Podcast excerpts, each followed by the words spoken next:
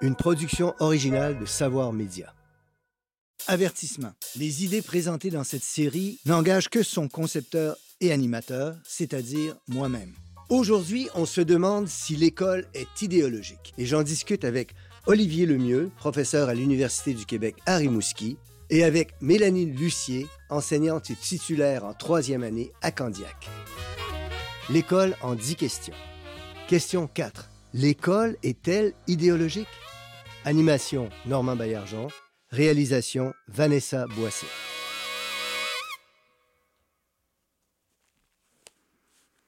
Bienvenue à ce 4e épisode de notre série consacrée à la philosophie de l'éducation. Cette fois, il sera question du curriculum, un mot par lequel on désigne ce qui est enseigné dans une école, dans une institution d'enseignement, ce qui est jugé mérité de l'être. Imaginez que vous devez créer la première école d'un pays. Quels cours allez-vous y mettre? Les mathématiques, la géographie, la littérature? Quel contenu précisément à chaque fois? Et comment justifiez-vous ces choix? Le philosophe Paul Hirst a apporté sur tout cela des contributions incontournables. Qui est Paul Hirst? Paul Hirst est né en 1927 en Angleterre. Il a eu une enfance difficile, coupée du monde, dans une famille qui appartenait à une secte. Il était doué pour les mathématiques et cela lui a valu une bourse pour aller étudier au prestigieux Trinity College. Par ses études, par ses lectures, il s'éloigne peu à peu des idées de sa famille. Il enseigne les maths pendant quelques années, puis se tourne vers la philosophie de l'éducation. Bref, par l'éducation et les mathématiques, il sort de la caverne idéologique dans laquelle il était né. Il meurt en 2020 à 92 ans. Revenons à cette idée d'école à créer. L'ambition de Hirst est de nous aider à décider ce qu'on va y enseigner. Plus précisément, Hirst a voulu déduire le curriculum de l'idée même de savoir, en posant que l'éducation doit faire accéder au savoir et ainsi contribuer à faire un être humain libre. La pièce maîtresse de son raisonnement, c'est cette idée de forme de savoir, qui serait logiquement distincte, des formes de savoir qui sont autant de manières par lesquelles les êtres humains ont compris le monde et eux-mêmes.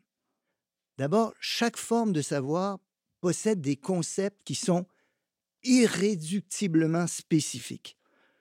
Un exemple serait le concept de gravité en physique, le concept d'intégrale en mathématiques, le concept de Dieu en religion. Hirst aboutit à distinguer les formes de savoir suivantes: les mathématiques, les sciences naturelles, les sciences humaines, l'histoire, l'art et la littérature, la philosophie, la morale et la religion. Ceci, en termes très généraux, serait le curriculum de l'éducation qu'on essayait de dessiner tout à l'heure. Le curriculum d'une éducation libérale. Et notez à quel point c'est proche de beaucoup de choses qu'on pratique encore de nos jours. Notez que ceci ne définit pas précisément le contenu du curriculum, ni les manières de l'enseigner. Mais c'est bien donné comme le fondement d'un curriculum académique, d'une éducation libérale. Qu'en pensez-vous? Quelle critique adresser à ces idées? Par exemple, est-il possible ici de faire place à des positions, à des auteurs féministes, autochtones, autres qu'occidentaux, qui ont trop longtemps été négligés à l'école? Sinon, que mettre à leur place? Et que mettre à la place de cette idée de forme de savoir? C'est le vaste sujet qui sera traité dans cet épisode.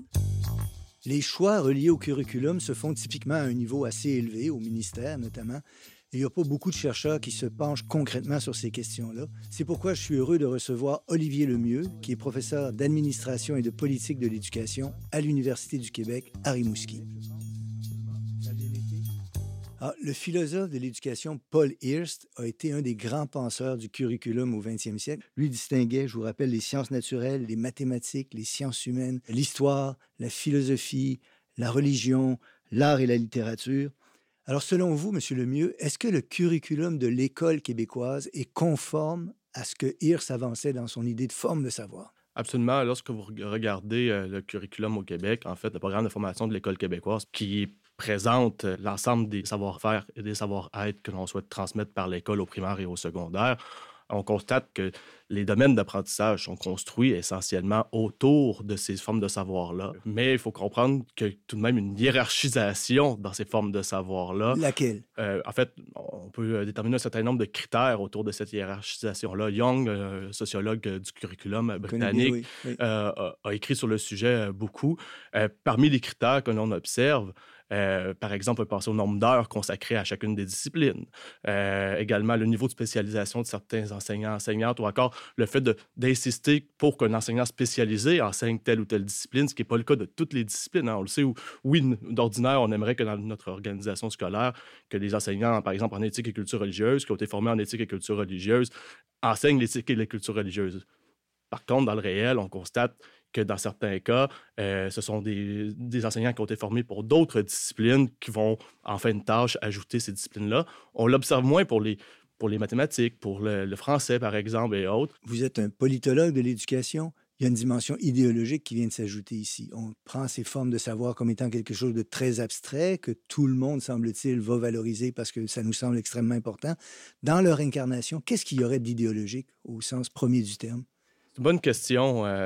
C'est sûr que j'ai une formation de politologue. Pour moi, je vois des idéologies partout, un peu, hein? C'est des formations professionnelles.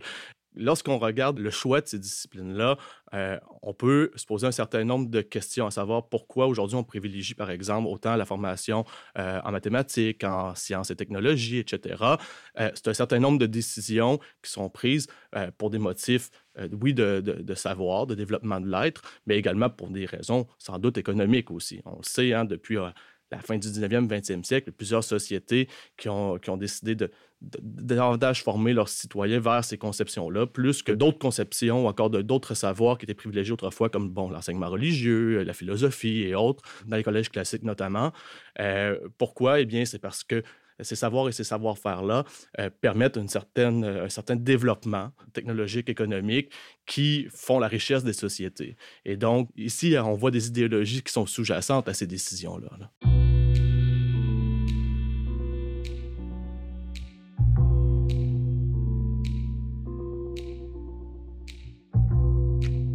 J'aimerais aborder aussi un point un peu particulier autour de ces questions-là qui sont vastes, qui sont importantes. Vous avez cité tout à l'heure le nom de Michael Young, un sociologue de l'éducation. Il y a chez lui cette idée de power knowledge. Vous avez entendu cette notion-là.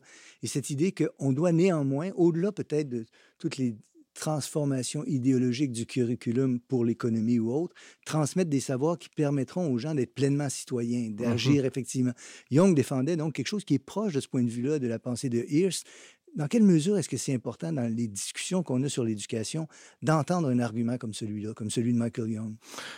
À mon sens, c'est extrêmement important. On veut former nos jeunes citoyens pour qu'ils puissent occuper éventuellement un emploi, mais aussi qu'ils puissent occuper leur responsabilité citoyenne. Et à mon sens, c'est là l'une des lacunes de notre programme de formation à l'heure actuelle. On ne mise pas assez sur ces savoirs citoyens-là. Oui, l'enseignement d'histoire, la géographie, par exemple, les cours de monde contemporain, permettent l'acquisition de certaines connaissances, compétences qui favoriseront l'insertion des citoyens dans la société. Mais est-ce qu'on va assez loin? C'est une question qu'il faut se poser. Et on sait, à l'heure actuelle, le gouvernement a annoncé la révision du programme d'éthique et culture religieuse, hein, et surtout la disparition de la portion culture religieuse. En histoire de l'éducation, c'est rare qu'on observe un nouvel espace à occuper en termes d'heures, en termes de programmes, de disciplines. Eh bien, je pense que cet espace-là devrait viser d'abord et avant tout la formation du citoyen. L'éducation à la citoyenneté. Une éducation politique, au-delà de la socialisation, vraiment la transmission de connaissances, de savoirs qui sont propres à la politique. Paul Hirst disait « Acquérir du savoir, c'est apprendre à voir le monde et à en faire l'expérience d'une manière jusque-là inconnue. »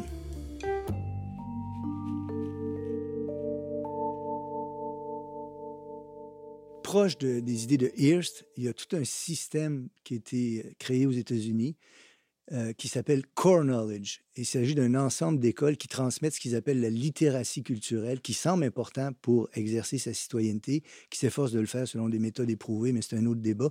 Est-ce que vous connaissez ça? Est-ce qu'il y a des exemples de ça au Québec ou au Canada? À ma connaissance, au Québec, il n'y en a pas. Il n'y a aucun groupe qui n'a favorisé ce type d'approche-là. Il faut dire quand même qu'en comparaison de certains États américains, au Québec, les législations, les règlements et autres rendent parfois difficile l'intégration de certaines approches approche hein, okay. Dans notre système scolaire. À ma connaissance également, il y a eu des tentatives qui se sont faites dans l'Ouest canadien. En Alberta, je crois. Oui, mais pour l'instant, je pense que c'est assez mitigé comme résultat.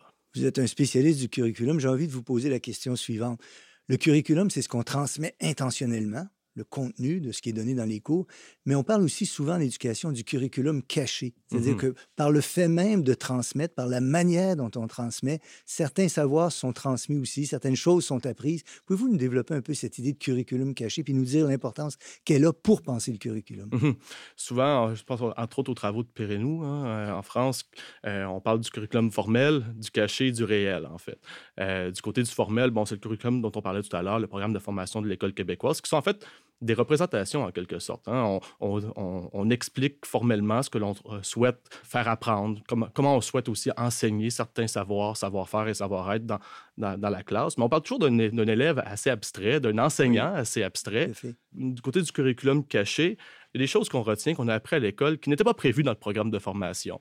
On peut penser à la hiérarchisation entre l'élève, l'enseignant, la direction d'établissement et autres, mais même entre les élèves, hein, des fois. On peut penser aussi, par exemple, à des phénomènes comme le favoritisme.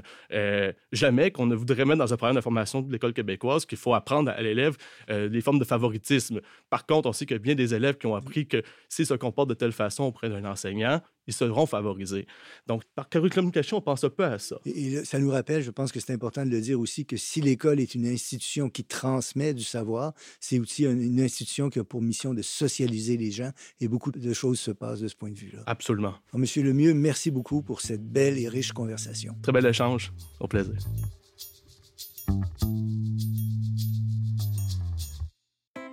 Je m'appelle Flavie et j'ai 12 ans. Et maintenant, je tente d'expliquer un concept philosophique à une enfant de 12 ans. C'est tout un défi pédagogique. Alors, Flavie, les matières qu'on enseigne à l'école, on doit justifier qu'on les enseigne à l'école. Par exemple, personne dirait « on va enseigner l'astrologie à l'école, c'est une bonne idée ». Ou personne dirait « on va donner des cours de bingo à l'école, c'est super important ». Alors, il faut penser à ce qu'on met comme matière. Ça constitue ce qu'on appelle le curriculum de l'école. Et là, il y a des gens qui ont réfléchi à cette question-là. Qu'est-ce qu'on met? Pourquoi? Une des matières qui est souvent, presque toujours retenue, c'est les mathématiques. Alors, j'aimerais t'entendre. Est-ce que tu aimes les mathématiques? Est-ce que tu penses que ça va t'être utile plus tard? Pourquoi est-ce qu'on enseigne les mathématiques? J'ai jamais été la plus grande fan des mathématiques de ma classe, mais ça me dérange pas d'en faire. Puis, je trouve que c'est vraiment important parce que les mathématiques, je pense que tu les retrouves dans quasiment tous les travaux que tu peux faire plus tard. Mettons, tout ce qui est la mécanique, la plomberie, la robotique. Tout ça, c'est sur la base des mathématiques. J'ai encore du temps pour décider quel métier je vais faire plus tard, mais j'aimerais vraiment ça, être psychologue.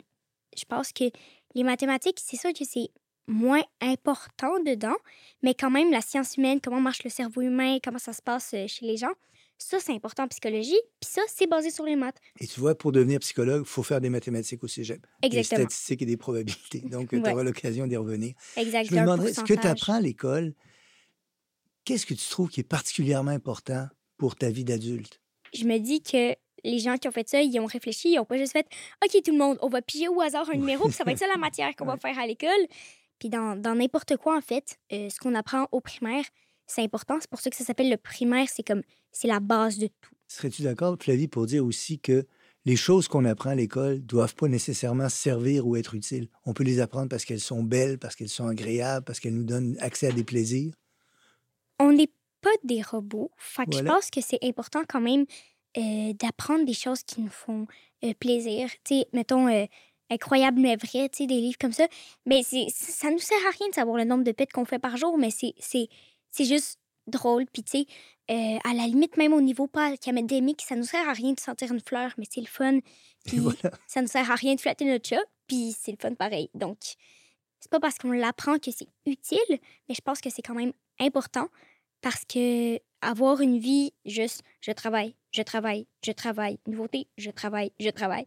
C'est pas une belle vie. Donc, il faut quand même s'offrir des divertissements puis des choses agréables, des choses qui sortent un peu de la routine. Puis l'école permet de goûter à ça parfois. Oui, l'école puis la vie en société. Flavie, merci beaucoup de ces réflexions belles et enrichissantes sur le curriculum qu'on enseigne à l'école. Plaisir. Mélanie Lussier est enseignante titulaire en troisième année à Candiac. Je suis heureux de l'accueillir pour discuter des aspects idéologiques du curriculum de l'éducation au Québec. Mélanie Lussier, vous êtes titulaire de classe en troisième année et vous enseignez donc à ce titre à peu près toutes les formes de savoir dont on a parlé dans cet épisode. C'est très exigeant, très vaste. Parlez-nous un peu d'abord de votre expérience de ce point de vue-là. Donc moi, je suis enseignante au primaire depuis déjà 15 ans, plus spécifiquement au deuxième cycle du primaire avec des jeunes de 8-9 ans. Et puis j'enseigne autant les mathématiques, le français, la géographie, l'histoire, l'éthique, culture religieuse, les arts plastiques, ainsi que les sciences et technologies. Donc c'est assez varié. C'est à peu de chose près, tout ce qu'on entendait par forme de savoir dans cet épisode-là. Donc, voilà. C'est énorme, c'est très ambitieux. Mélanie, je vous pose la question directement. Dans quelle mesure pensez-vous que le curriculum que vous enseignez est teinté d'idéologie? Bien, en fait, à prime abord, là, dès qu'on regarde un peu l'horaire, nous, ce qu'on appelle dans notre jargon éducatif la grille matière, quand on regarde le choix qui a été accordé au nombre d'heures qu'on passerait à enseigner le français et les mathématiques, on voit tout de suite là, qu'il y a un pourcentage de temps beaucoup plus élevé que les matières secondaires, telles que la géographie, l'histoire, les sciences, l'éthique, culture religieuse et les arts. Donc, on se demande, est-ce que ça reflète un choix basé sur certaines valeurs, le fait qu'on priorise davantage le français comme langue d'enseignement et les mathématiques? On a le sentiment parfois que les arts à l'école sont toujours une espèce de parents pauvres qui doivent justifier leur place. Est-ce que vous pensez que c'est le cas ou confirmez que c'est le cas? Bien, en fait, ils vont dans la même catégorie que les sciences, que l'éthique et aussi l'histoire, de par le fait qu'ils occupent peu de temps dans la grille matière et que les enseignants sont déjà débordés et qu'il y a tellement de savoir à enseigner, de notions précises en mathématiques, en français. Donc, ça prend le côté, là, malheureusement. Donc, si je vous suis bien, il y a un aspect idéologique dans ce choix-là qui met l'accent sur le français, les mathématiques, plutôt, par exemple, que sur les arts ou sur l'histoire. Je crois que oui. Selon vous, quelle forme de savoir, de ce point de vue-là, devrait être revue en priorité? Si vous étiez ministre de l'Éducation, là, sur quoi metteriez-vous l'accent? En fait, si on aimerait davantage aller vers un curriculum neutre, inclusif, ça serait probablement l'histoire et la géographie qui serait ma première réponse spontanée, et ensuite l'éthique et la culture religieuse. Vous pensez qu'on fait insuffisamment de place à l'histoire, à la géographie, aux cours éthique et culture religieuse? En fait, on pourrait peut-être plus l'intégrer dans des projets multidisciplinaires à travers le français et les mathématiques pour qu'on puisse y accorder davantage d'importance.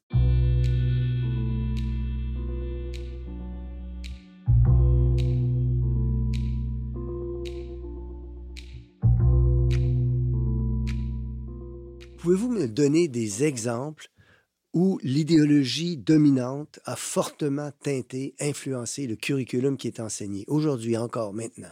Alors, prenons en géographie-histoire au deuxième cycle, donc pour les élèves de troisième, quatrième année, on enseigne les peuples amérindiens vers les années 1500, leurs habitudes de vie, leurs moyens de transport, leur langue, même on va jusqu'à voir les jeux qu'ils créaient pour se divertir, leur mode d'agriculture. Ensuite, on va passer un peu plus vers la colonisation, donc les colons de la Nouvelle-France qui vont venir s'installer, les 13 colonies, mais jamais, même après ça, dans le programme un peu plus étoffé qui voit le 20e siècle, au 3e cycle, jamais on a parlé des pensionnats autochtones. Ça, c'est complètement exempté là, du programme, alors que pourtant, c'est bien présent et ça fait partie de notre histoire.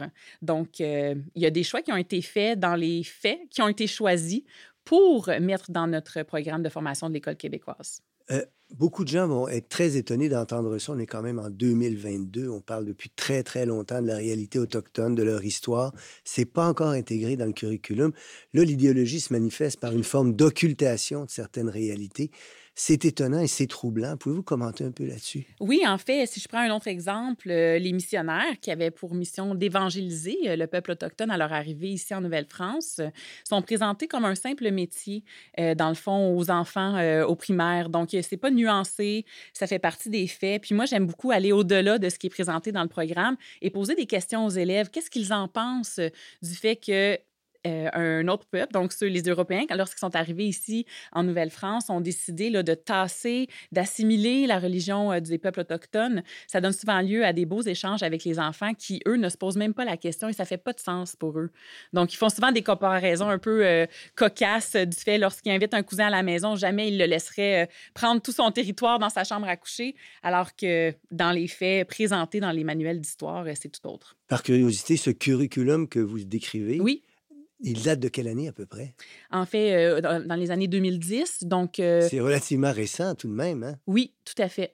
Et qu'on fasse si peu de place à l'expérience autochtone ou à certains éléments de l'histoire autochtone, c'est quand même intéressant. Tout à fait, et qu'on soit informés, nous, titulaires de classe, par les médias, par l'actualité qui amène ce pan vraiment important de notre histoire. J'aimerais terminer sur un point que vous jugez beaucoup plus positif, sur les capacités de modifier le curriculum. C'est l'enseignement de l'éducation à la sexualité à l'école primaire. Parlez-nous de ce qui se passe là. Oui, en fait, le cours d'éducation à la sexualité a été mis en place il y a déjà 2 ans. C'est tout récent, donc. Oui, c'est très, très récent. Ce n'est pas évalué dans les bulletins. Et ce que j'aime particulièrement de ce cours-là, c'est qu'on parle enfin, on anime une discussion, on ouvre les débats avec les élèves sur la diversité des genres, la diversité corporelle, les stéréotypes sexuels aussi. Et puis là, je trouve qu'on est plus à l'affût de ce qui se passe réellement en 2022 lorsqu'on présente aux élèves du primaire ces sujets. Il y a eu là une ouverture, une modification du curriculum. Dans le cas des peuples autochtones, il n'y en a pas encore eu véritablement. Non. Comment expliquez-vous cette différence? J'imagine que ça dépend des voix qu'on a accordées à ces sujets-là dans les médias. Donc, si on a entendu davantage parler de la diversité de genre, les gens étaient plus nombreux à se lever un peu pour en parler. Tandis qu'au niveau des Autochtones, encore une fois, je pense qu'on essaie de leur couper un peu la parole. Donc, c'est peut-être pour plaire au plus grand nombre. Donc, une partie de la modification du curriculum tient à ce que la société civile s'exprime sur certaines préoccupations. Je pense que oui. Oui. J'aimerais avoir votre opinion pour terminer. Êtes-vous optimiste sur la capacité de l'école québécoise d'adapter son curriculum à de nouvelles questions et de renoncer peut-être à certains aspects idéologiques qu'on y trouve? Je suis très ambivalente de répondre à cette question. Ça prend beaucoup de temps pour qu'un changement s'opère dans le milieu de l'éducation. Malheureusement, il y a toute la structure administrative. Je trouve qu'on accorde pas beaucoup d'importance aux gens qui sont sur le terrain, comme les enseignantes, pour leur demander vraiment ce qu'on devrait modifier. Donc, est-ce qu'il y aura des changements qui vont s'opérer prochainement? J'aimerais vous dire que j'y crois et que j'aimerais ça, mais j'en doute fort. Mélanie Lussier, merci beaucoup de cet entretien. Ça m'a fait grand plaisir. Merci à vous. Paul Hirst, indéniablement, a mis le doigt sur quelque chose d'important concernant l'école et ce qui doit y être transmis. Ces idées continuent de faire débat, notamment pour des raisons idéologiques, alors qu'on se demande si ce qu'il a mis de l'avant peut ou non faire place à des savoirs, à des formes de savoirs qui ont trop longtemps été exclus dans l'école, des savoirs par exemple féministes, autochtones ou non occidentaux. On discute de cela encore aujourd'hui et on peut prédire qu'on en discutera encore demain. Nos invités aujourd'hui étaient Olivier Lemieux, professeur en administration et politique de l'éducation à l'Université du Québec à Rimouski, Mélanie Lussier, enseignante titulaire en 3e année à Candiac, et Flavie Lebel, philosophe en herbe. Animation, Normand Baillargeon. Réalisation, Vanessa Boisset. Recherche, Rachel Bergeron-Cyr. Prise de son, Marc-Antoine Pereda, Studio Bulldog. Production déléguée, Anne-Marie Simard. Direction générale et production exécutive, Nadine Dufour. Cette émission est disponible à la télé, en ligne et en balado-diffusion et est produite avec la participation financière du Conseil supérieur de l'éducation et en partenariat avec le gouvernement du Québec.